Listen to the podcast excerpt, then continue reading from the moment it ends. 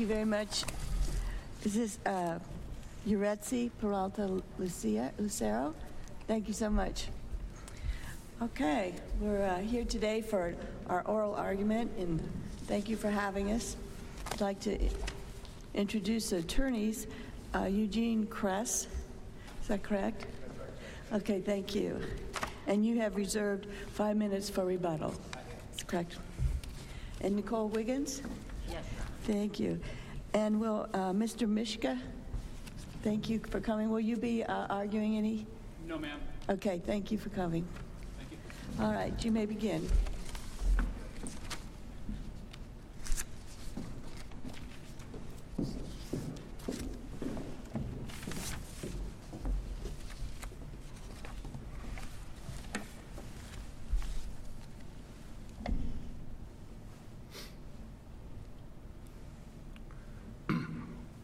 May it please the court.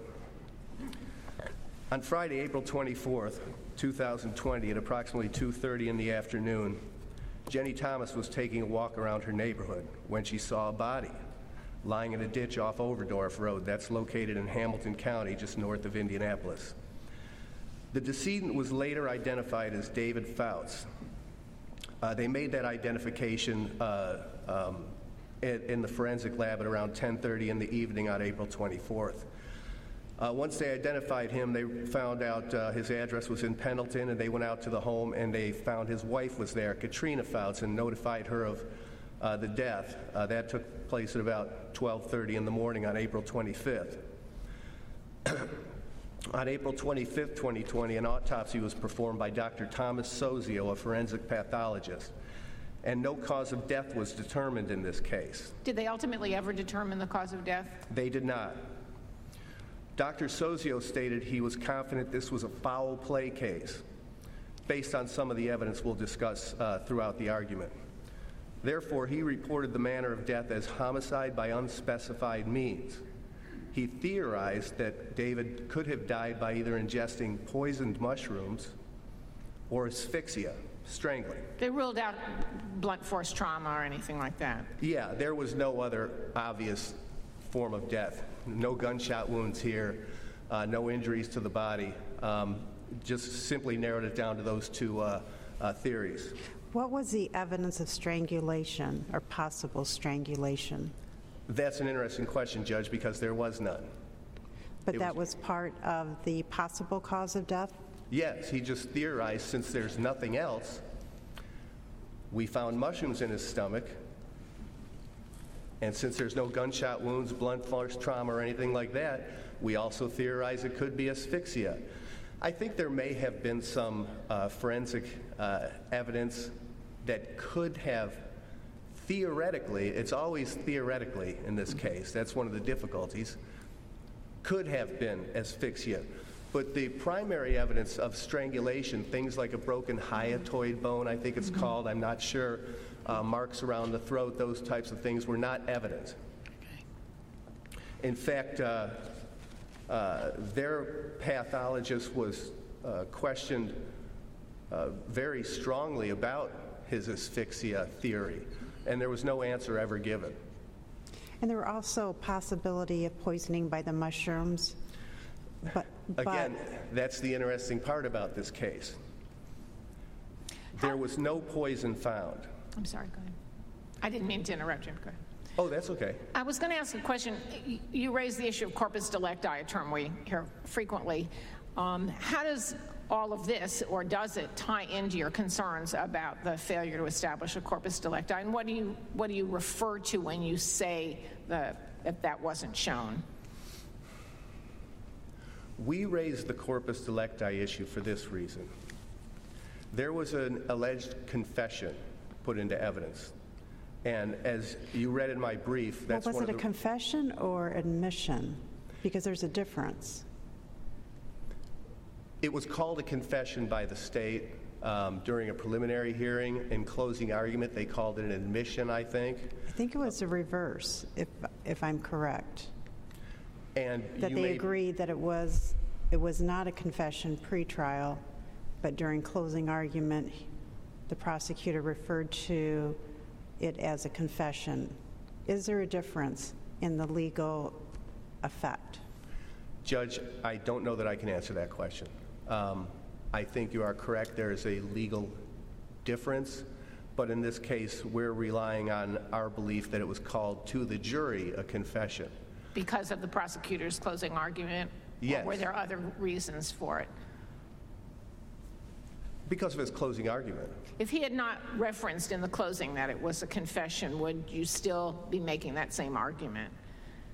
Is it the substance or the name calling, I guess is what I'm saying? Our argument is it's the characterization. Okay. Um, The statement came in through Detective Lockhart, and really it was somewhat of an innocuous statement, um, and could have been interpreted certainly as an admission, or I know you know I'm a suspect. So tell me the difference, though, between what an admission is and what a confession is. I don't know that there's a difference. Is it, is it not that the confession would be an admission to all of the elements of a crime? Whereas an admission is something less? And I'm just positing that. I'm not saying that that is or is not true, but I want to know how, how you feel about that, since you're alleging that by calling it a confession at closing argument, it was prosecutorial misconduct. I think you're right, Judge. I think that um, an admission is, in the way you described it, slightly different than a confession. Our argument will be that this was called a confession. In fact, the last words to the jury were, by the deputy prosecutor, that essentially it was a confession, that it was direct evidence. Um, This was an entirely circumstantial evidence case. Are- you suggesting that in a circumstantial case, you can't bring in a confession? I mean, aren't there a lot of crimes that are, that are circumstantial? Like, I guess, why does it matter whether we call it an admission, a confession, the act of saying, yes, I know, when asked the question, why, why does that matter in this case? Without the name calling of it, why, why does it matter um, that that becomes an issue in this case with circumstantial evidence? So, the interesting aspect of this case is I think we briefed four issues, essentially. But they're all so interwoven that this is why your question is a very good one, Judge Robb, because without the confession, there's simply no evidence that a crime was committed. And that goes back to your corpus delicti argument. That's correct, and I'm sorry I didn't uh, uh, elaborate on that, but that's what what I was going to get to, is that yes, if there's no evidence of a crime, the confession can't come in. Um, If it is a confession, there's no evidence of a crime, so it should have been kept out. And that's why um, ultimately we'll get to the point where the procedural protocol was not followed in this case. In other words, there was no objection. Wait, what do you mean by that procedural protocol? By No objection, no request for an admonishment. During trial? During trial? I'm sorry? The, there was no procedural uh, uh, uh, um, during the trial? During the trial. Yeah. Gotcha. Go ahead. Uh, And so we've briefed this as a fundamental error case, and we know how narrow the exception is. We know that we must show that there was pros- prosecutorial misconduct, uh, and that we must show that that prosecutorial misconduct placed Mrs. Fouts in such grave peril that we believe the trial court should have intervened. Um, And in my brief, I made note of the fact that the trial court did intervene during the rebuttal closing argument at one point. Uh, The deputy prosecutor was uh, talking about some, some of the forensic evidence, and there's an acronym called SLUDGE. I can't remember what all the words mean, but it has something to do with uh, pathology um, uh, and determining cause of death and that sort of thing. And he was um, uh, using the wrong word for the D letter. He was calling it dehydration when it actually has to do with uh, diarrhea, I think. Um, and the judge just simply stopped him and said, Counsel's approach. He said, Stop mischaracterizing the evidence. You're, you're, you're saying it wrong. Uh, He corrected him, they admonished him, Uh, I think they corrected it in front of the jury, and then he went on. Our point is, is that the gravity of the peril in a case that is entirely circumstantial, but for this purported confession, when you call it a confession with your last words to a jury, that bell can't be unrung. So, I'm sorry, go ahead. go ahead. So are you saying that in any case where cause of death is uncertain, um, confessions can't come in? No, Then, then what was it about this one where there was an uncertain cause of death and the statement by the, the defendant? What makes this different than other circumstantial cases? In other circumstantial cases with uncertain causes of death, uh, many of them at least have some other evidence that a crime was committed. The issue that we deal with in this case is there's simply no evidence that a crime was committed. Um, That's I'll- not true. That's not true. Well, I'll put it the way the trial judge put it. Being dead doesn't mean there's a killing. There was evidence of, um, that, that he, this body had been moved to that location, that the, that the, the victim did not die in that location, but had been moved. There was evidence that at some point, um, evidence of ankles having been tied or tape. There was um, DNA evidence on, on the- this lift that was in the garage. And So when you say there was no other evidence, um, I think you're going a little too far. I agree, Judge. And with apologies, I think that was an overbroad statement. The reality is, there is that evidence, but none of it connects to the appellant. There was DNA evidence, though. There was DNA found on um, this lift that included the victim's DNA, um, your client's DNA, and um, Hopkins, is that his name? Hopkins, his DNA were all found on this lift. So I think you're correct that Terry Hopkins, the co-defendant, his DNA was found on the lift, and I think Mrs. Fout's DNA was found on the lift itself. But the decedent's DNA was only found on a mat that they found in Terry Hopkins' vehicle. I don't think his DNA was actually on the lift cart that they retrieved from what they call the country house in Lapel, I think. Um, Well, how would it- you explain that DNA on a mat in a trunk? David Fouts came in contact with that mat. I, I mean, uh, there's almost no doubt that occurred, uh, but again, it's not evidence that points to Mrs. Fouts. Um, Well, there was other evidence of all this phone conversations that were going on between uh, the co-defendant and your client, evidence of a track phone. um, There was lots of circumstantial evidence. I mean, this is a circumstantial evidence case, would you agree? I agree. So that all comes into to play here.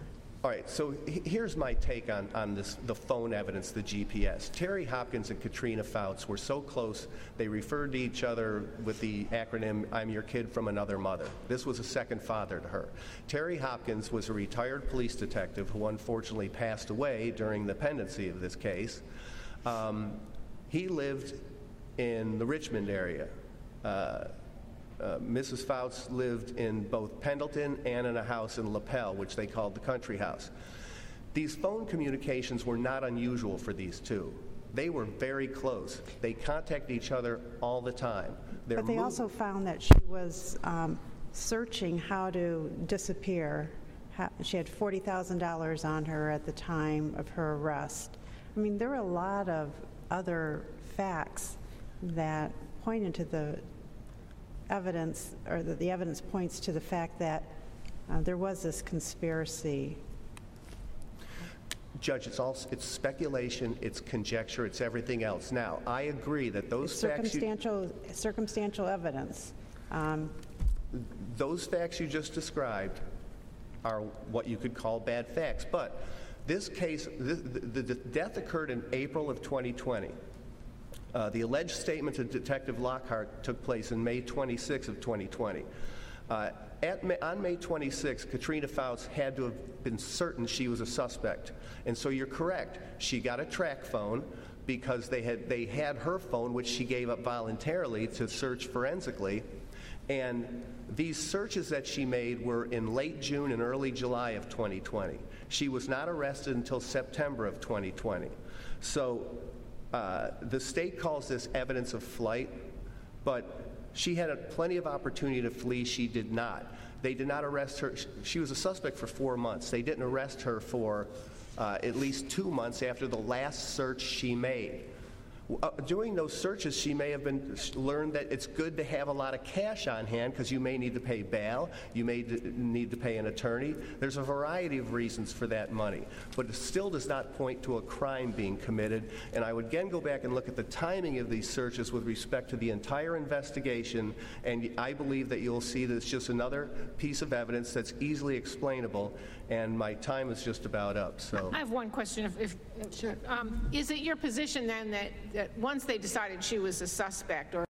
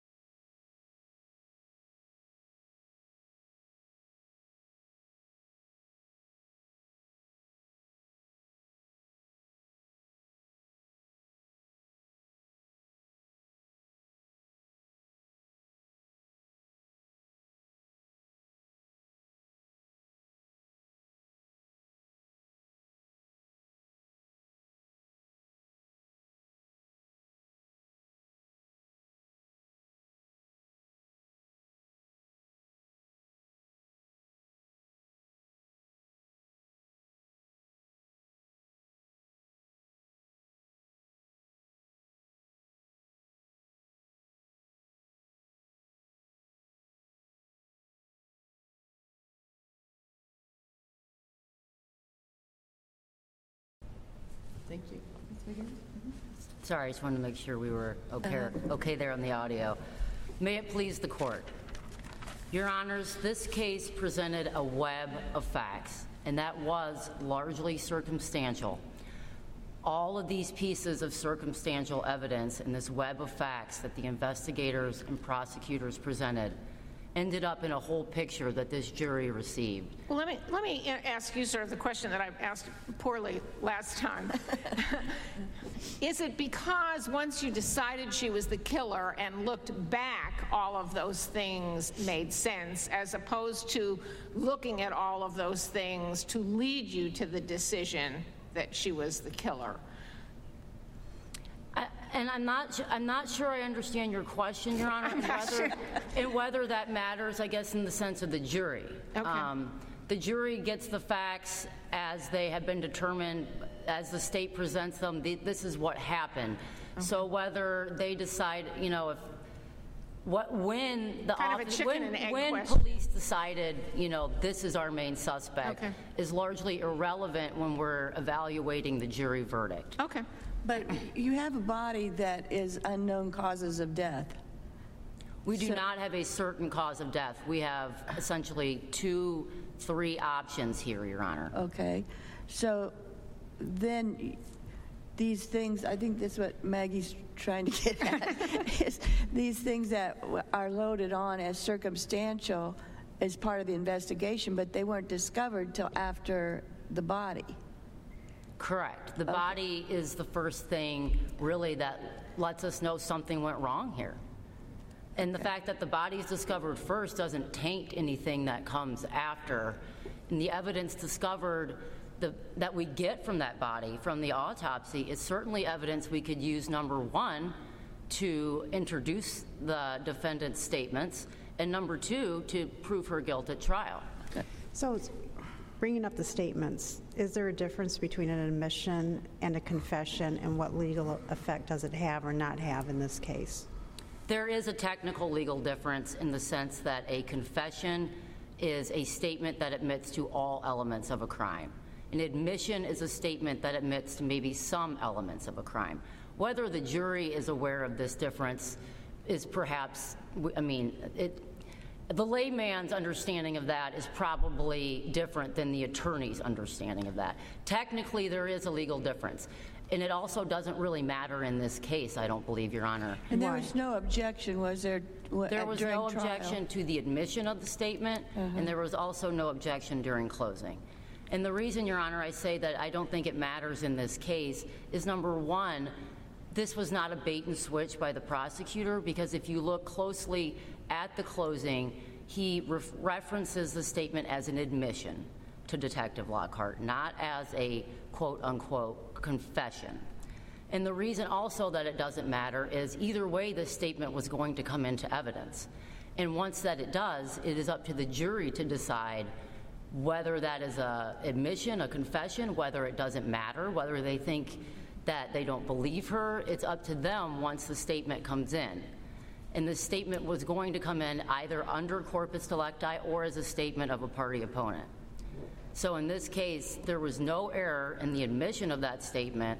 Reference to that statement was also not error because he did not pull a bait and switch. And even if that had happened, the admission was, the statement came in properly and it was up to the jury to weigh that statement, which they did. Also, in looking at the prosecutorial misconduct angle, as um, Judge stated here, we're under fundamental error. There was no objection. They acquitted her of the murder. So we're looking at a lot of facts here that show that this statement in closing did not have a large impact on the jury.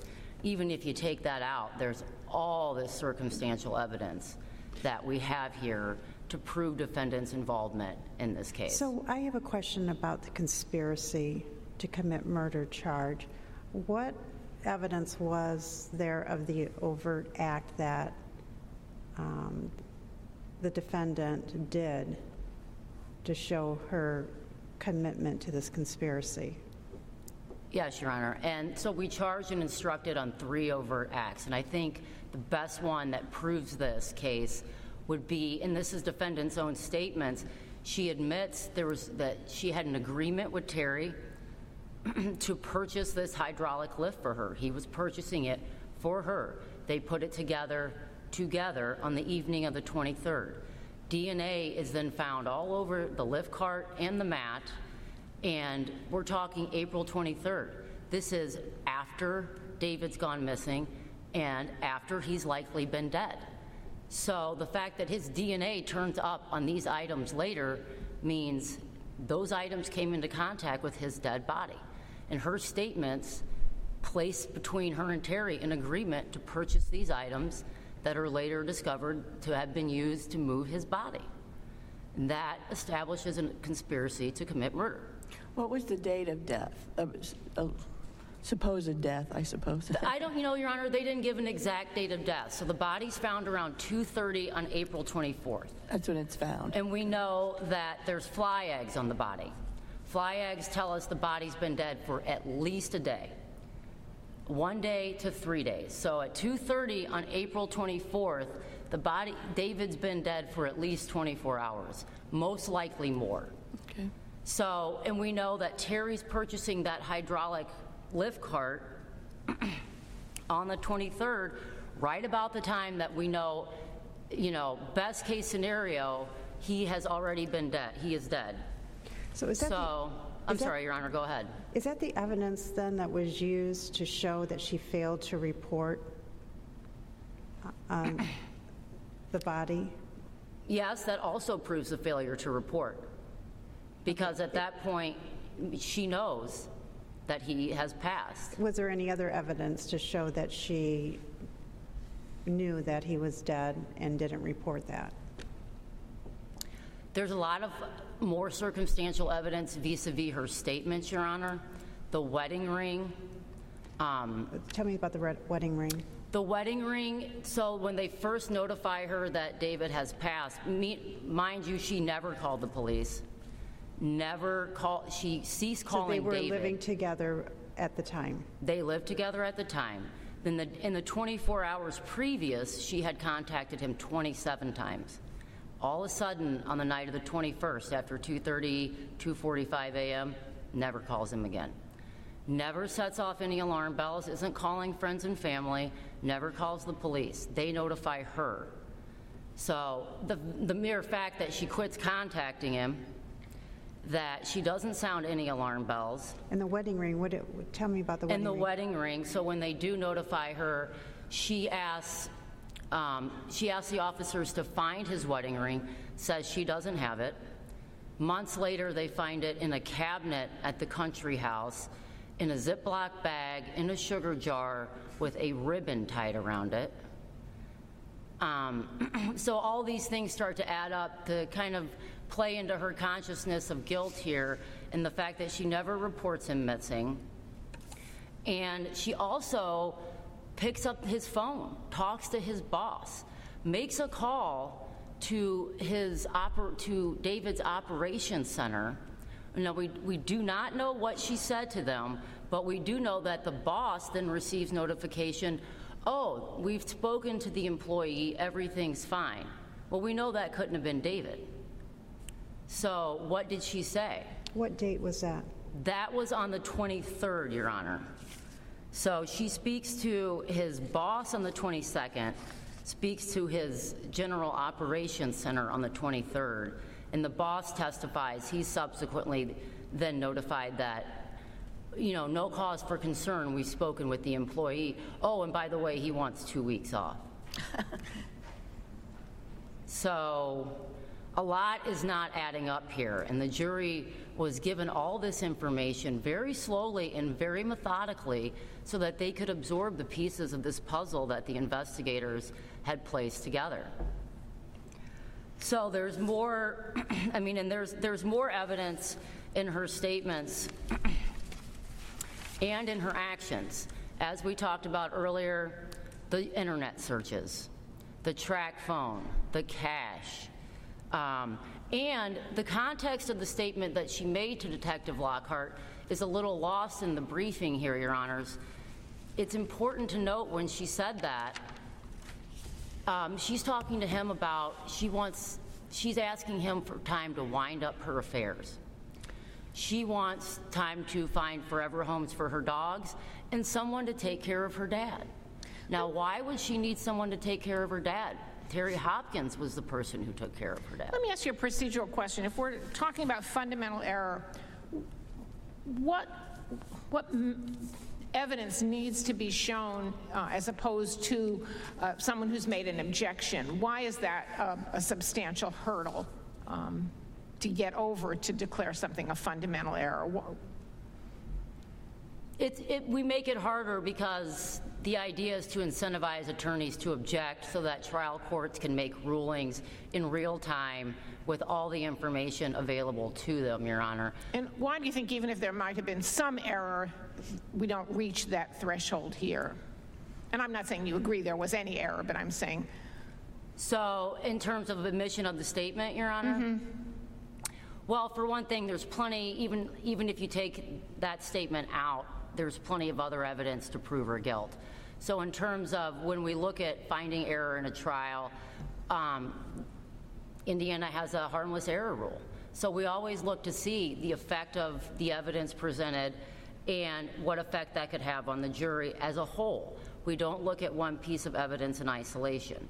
So looking at this as a whole, even if you remove this statement to De- Detective Lockhart, there's an enormous amount of evidence that still places her at the scene with DNA, you know, on the on the things that were used with the body, agreements between her and Terry, tons of communication between her and Terry, the GPS that puts them together at certain times of the night. So even if you take that out, we don't rise to the level of making this a fair trial impossible situation that fundamental And that's the error. burden. What's that, Your Honor? and that's the burden. Indeed. The, er, the burden with fundamental error is that it essentially made a fair trial impossible, that the trial judge should have stood up and raised, you know, raised the red flag and said, hey, we can't do this, this is America, this isn't how it works.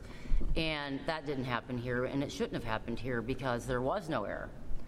Um, And as, you you know, even if there was, we're not getting to that level here, Your Honors. So we don't have a cause of death. Um, What if the victim died of a heart attack?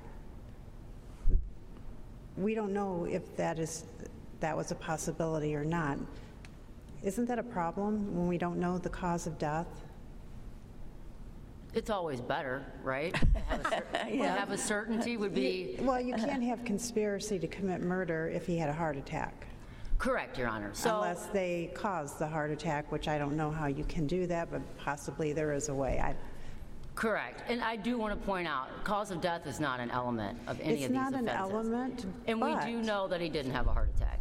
We do Okay, know we do that. know that? How do we do know that? that it was not natural causes. The autopsy tells us there was no trauma and that there was no, um, none of the internal organs failed there, so that we can say this was a heart attack or he had cancer and we didn't know it. Everything that Isn't we it looked at unusual? was that his heart, I'm sorry, Your Honor, go ahead. I was going to say, isn't it unusual that you don't have a cause of death identified? It's more unusual, yes, but it, you know, it certainly happens, and it, and it makes a lot of sense in this case, given the conspiracy that we're looking at. And given that that's exactly what they were going for, is that they wouldn't be able to find a cause of death because the poisoning had already left his system. Why were the mushrooms found in his stomach not tested by the state? I don't have an answer for that. And the main reason that I could gather is that what we're looking for is poison in him, not necessarily what was in the mushrooms. So they didn't find poison in his body? They did not find poison in his body, which was, there was some explanation that, hey, the half-life of this poison is very short. So the longer he remained dead, the less likely it was that we were going to find any poison. But there was no level of toxin, which again goes to, you know, this wasn't an accident, and it wasn't, a, you know, natural. It wasn't his antidepressant. It, this was a homicide. And we can't prove that it was these mushrooms necessarily because the, po- the poisoning has already left, but we do know that was the only thing in his stomach. And it was, I mean, it, it's quite odd for a 220 pound man to eat a handful of mushrooms for dinner and call it a night. So that's another, you know, circum, piece of circumstantial evidence that, hey, maybe he didn't eat those voluntarily. So the fact that we can't necessarily nail down a cause of death doesn't make this any less of a homicide. And our experts were very clear that this was a homicide.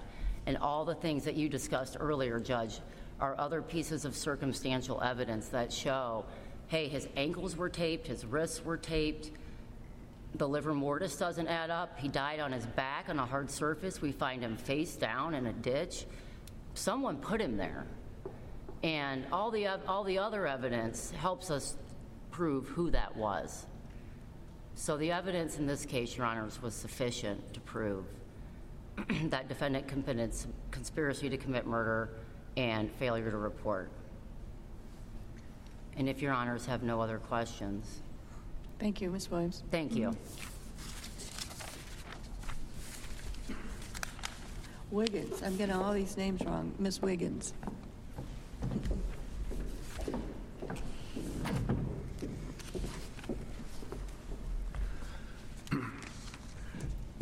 Judges, as you can tell from your questions and, and from our arguments, this case has so, there's so much involved here um, that we're never going to get through everything that we want to talk about. So I need to make a point very strongly. The motion in limine that was filed on the Friday afternoon before this trial started, that motion in limine was a request by the appellant, at that time the defendant, to keep out of evidence this statement uh, that they wanted to call a confession uh, at trial. The judge granted that motion in limine with a caveat that said, um, I'm granting this motion at least through opening argument. Afterwards, you must approach and ask. That's our big problem with the prosecutorial misconduct here. That statement came into evidence in a rather innocuous way, not objected to, admittedly. But the deputy prosecutor did not approach the judge and say, hey, we're getting ready to bring this statement, and do we need to do anything before the jury comes out? Then he did it twice in rebuttal argument, neither time approaching the judge and saying, I'm about to call this statement a confession, and is there something we need to tell the jury? I asked her or I stated to her, you have to know at this point, we know that you killed David. And there was a pause, and she said, I know. The deputy prosecutor's last words to the jury were, You heard Detective Lockhart's testimony, you heard her admission, you heard her words. I know she's a, I know she's a murderer. I know it. She knows it. Now you all know it. That bell cannot be unrung. I've said that before.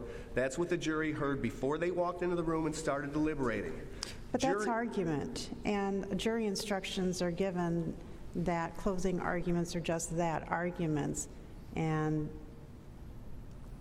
the jury is left to decide the facts of the case. And I agree with you, Judge, and they were so instructed. However, jurors are human. And juries, I am sure, I've talked to a few, are loath to convict on circumstantial evidence. Juries want videos.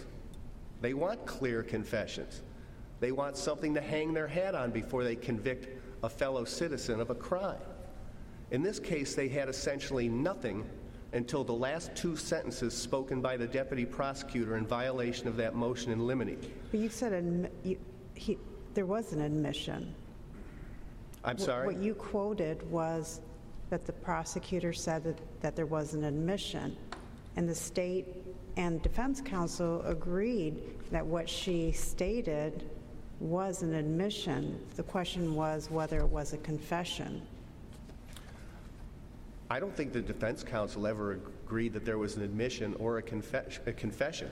We still maintain that the way it was used by the prosecutor in closing argument, why it was a confession.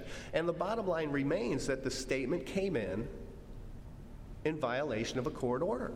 The judge said you must approach to ask, and, and the deputy prosecutor did not do it on three separate occasions when he used that statement once in evidence and twice in rebuttal argument. But, but isn't it more critical that, that the defense didn't object I believe during the motion in limine? You have to object during trial. During trial, correct. Okay. Um, But the motion was granted. The, the order was made.